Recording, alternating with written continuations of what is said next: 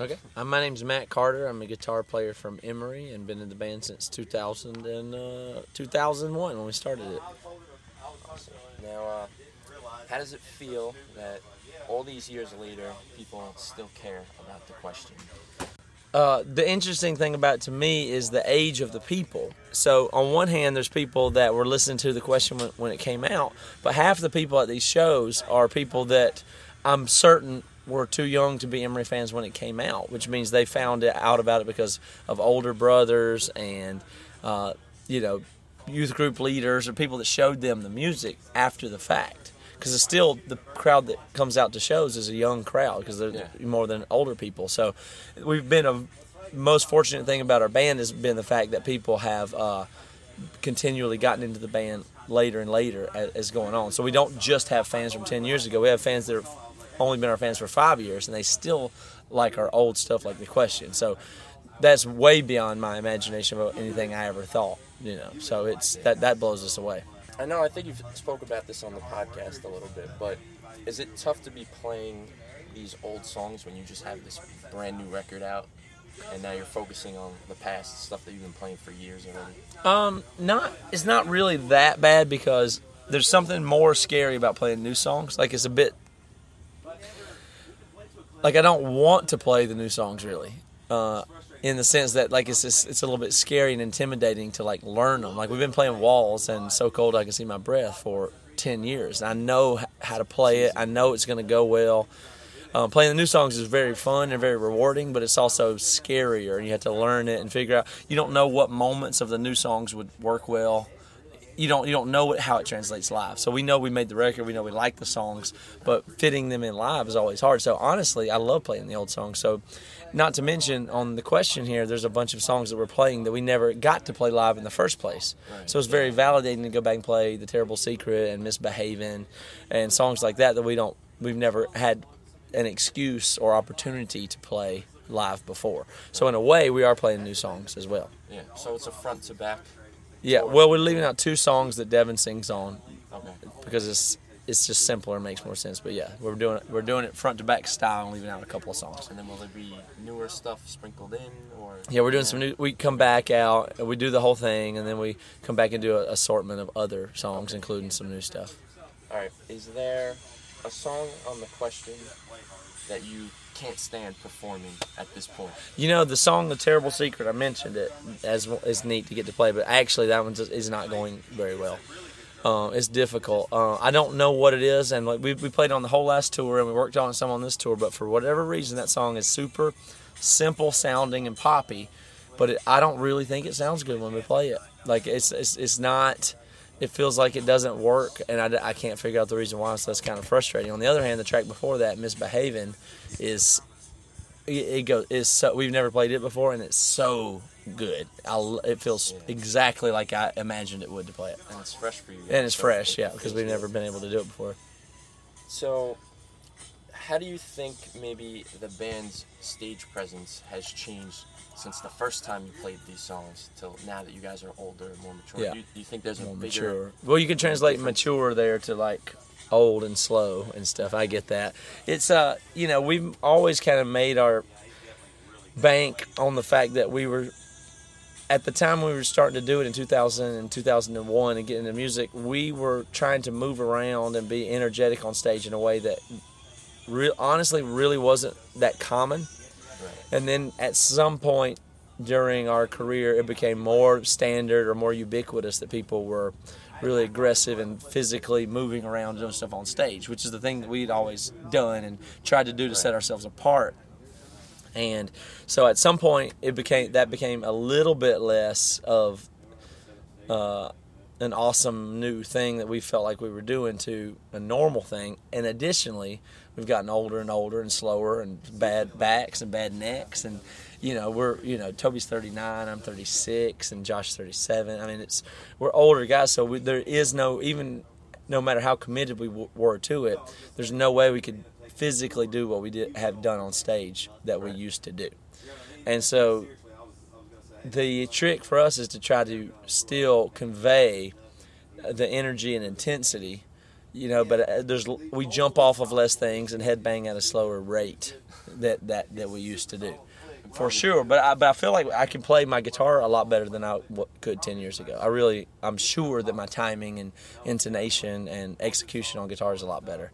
So I hope the show is still intense. I hope we're still able to, you know, convey that intensity and in a performance that, that translates to the crowd, and then also we kind of rely on the crowd to ha- really have fun and show us what they think Right. this mu- how to interpret this music when they dance or move around or jump or whatever too. And if it makes you feel better, the people that were originally listening to the question are Yeah. probably headbanging to your music a lot slower. Yeah, they had to be slower too, right?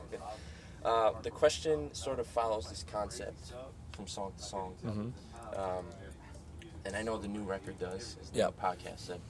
When when Toby comes with the, the lyrics and kind of the direction of, I guess, the vocals of the song, do you ever try to make the music sort of like a flowing concept as well, Um, from track to track, I guess? Yeah, well, usually the songs are individual compositions that originate out of uh, not tied to one another, and then once they, once you have them, it's very important to me to try to figure out the right selection of how to place them, and so it doesn't. It maybe doesn't matter. I don't really know, but in my mind, I definitely think about repetition of key and tempo and feel of songs when it's time to make the final track order.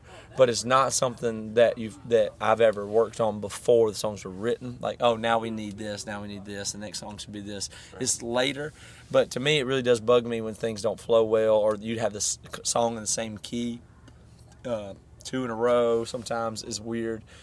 Uh, or sometimes it's actually good, but it's just it's just it's an artistic judgment call on how does one song flow to another Yeah. sometimes I think two songs in weird keys, like the key change from one song to the other, is just too weird. So that can't be the order of the album. Yeah. So I, we do take a lot of care to get the sequence right Okay. in the end. All right, cool. You're sitting on this new record. Do you, Uh-huh. Are you guys already thinking of what's next, or are you guys kind of like a slow process where when you get there, you'll get there? Um, we've been discussing a little bit. Dave and I were working on the, the ideas for the way we want to approach the drums to the new album.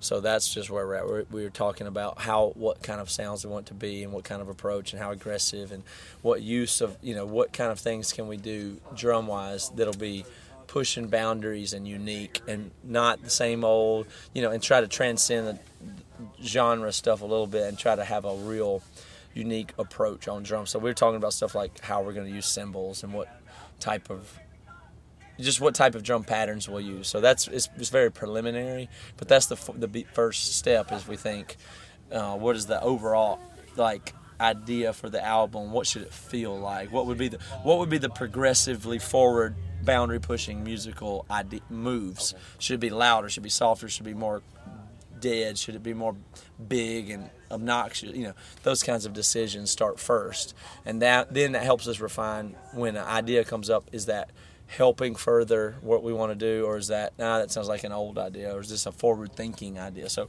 progress is what we're looking for. Is like the right style of progress. But beyond that, we don't have any songs or anything written.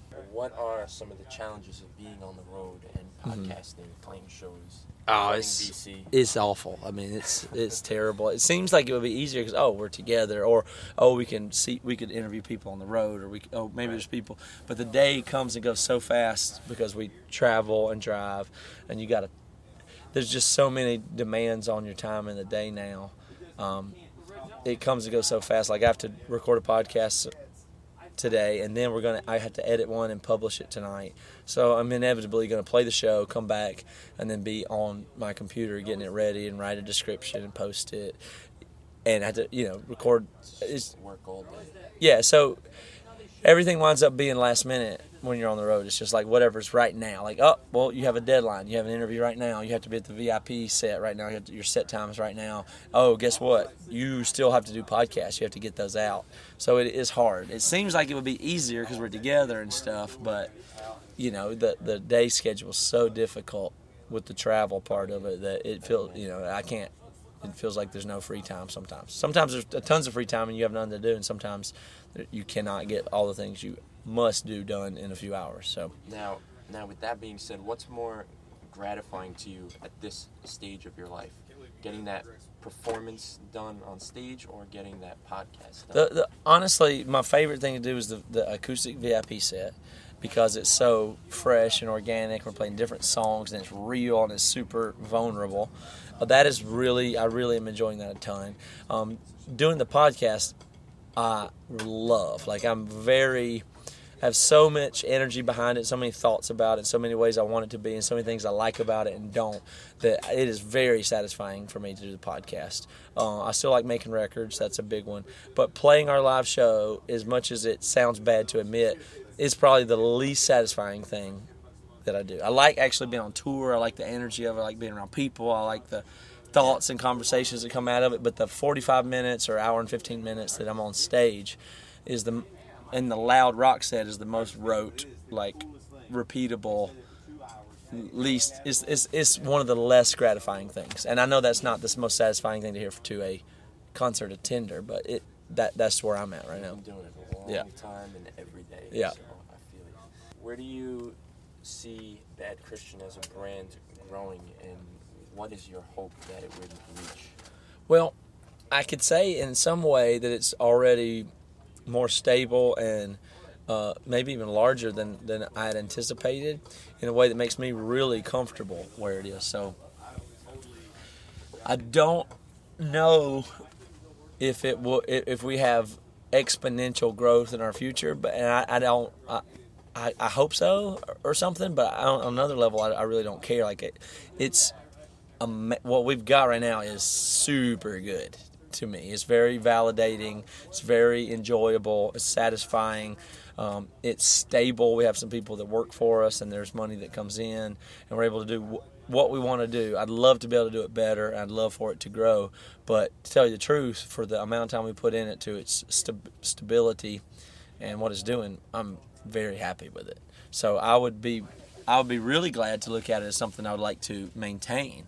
Like I feel like it's in a really great place, uh, and not something that I feel this big struggle. We got to break it. We got to make it bigger. We got. I don't. I don't. I, like the audience we have is so good, and I feel so comfortable talking to them.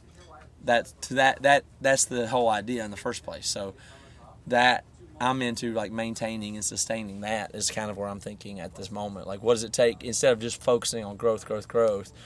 How can we really maximize and enjoy and serve well the people that are enjoying this and make it fun for us and for them? And then whatever happens is good because it's already it's already totally successful from my point of view. Right. And uh, last question: What's next for Emery and the podcast that you'd be willing to share, at least? Uh, well, I don't I don't know. I don't have any plans. Like like I was telling you before, as far as um, what about what about guests on the podcast? Can you reveal anything? No, I don't, I don't know. I mean, we go we, out. we really do shoot pretty close to the hip on it. Like we've got two episodes recorded of interviews and stuff, and I mean, we'll figure out who we're going to talk to next week. Next week, probably. Like it's uh like there's a million people that we can talk to, and I'm sure we will. And uh, like I don't feel much of a sense of urgency of like, oh, you got to get. Uh, people say, oh, you got to get the Matt Thiessen from Relient K. Well, I, and to my my point of view on that is, yeah, well, definitely we'll do that. eventually. I mean, I've got. I'm, I don't have to do it next week. I don't. It doesn't. Whatever. It, there's so much to do, and it's so endless that I'm- sure we're going to talk to a million really great people. So it doesn't have to be next week. So I'm just going to worry about next week, next week. But we're not super organized. We don't do stuff way ahead. It's usually a week, a week and a half ahead when we decide what do you want to do now, what do you want to do next week, and then we just figure out what works and do it, which is good. You know, it's so. Uh, it's a small thing, and we can be flexible that way as opposed to slave to some big calendar or corporate calendar or Right. s- production schedule. We don't we don't have that stuff. We just figure it out, or somebody comes our way and we say, all right, oh, two weeks from now we're going to talk to so this guy. Oh, great, that's going to be awesome. So we take it a week or two at a time. So we don't really don't have we really don't have plans massive at all. like we don't have any big amazing stuff to drop that I even know about. It's not even like that. It's just we'll get to that in the next week and I'll No, let you know. You'll, you'll know that's- a, that's a, co- within a, a week and a half after I know, Alright. basically. All right. So, closing thoughts. Anything? Anything you want to add? Say. Let the fans of whoever's going to read this know. um, No, not really. I think that that question's always a little bit difficult. But I, I question. I, hate asking it. do you ever get anything good from that question? Sometimes. Because well, because some people probably have some something that they're real passionate about that you didn't ask, or oh, I've got this nonprofit that I'm working, some stuff like that. Yeah, yeah, yeah. You know who Kari Jobe is? Yeah.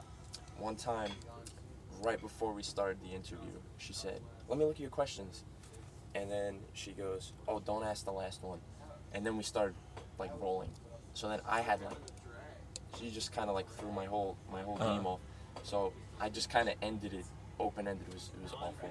So I asked her a question, and then I was like, "Yeah," and uh, Kari Jobe, and like that was the interview. So, so you think that question function as just a wrap? That's a yeah, nice way for to. me that, that kind of wraps it up at least in my head um, and sometimes for the artist i guess for Yeah. kari jobe i guess she just despises that question Well, it's no matter what, it is the last question of every interview, and I never really know what to say on it. So, I, but I do understand the function of it because I can imagine that a lot of people go, "Yeah, yeah," but I wanted to talk about my this or this or this or whatever. But right I thought I thought your questions were real. You had, I mean, you covered all, it, you know, covered a bunch of stuff anyway. So Thanks. I'm all good. so here's my last question whose bed am i sitting in This is only an office bed. It's Bunda's office bed, good that's it. so not, So he sleeps down here, but this I'm is not soiling anybody's no. I mean, I hope you don't stink it up, but yeah, there's not nobody actually sleeps.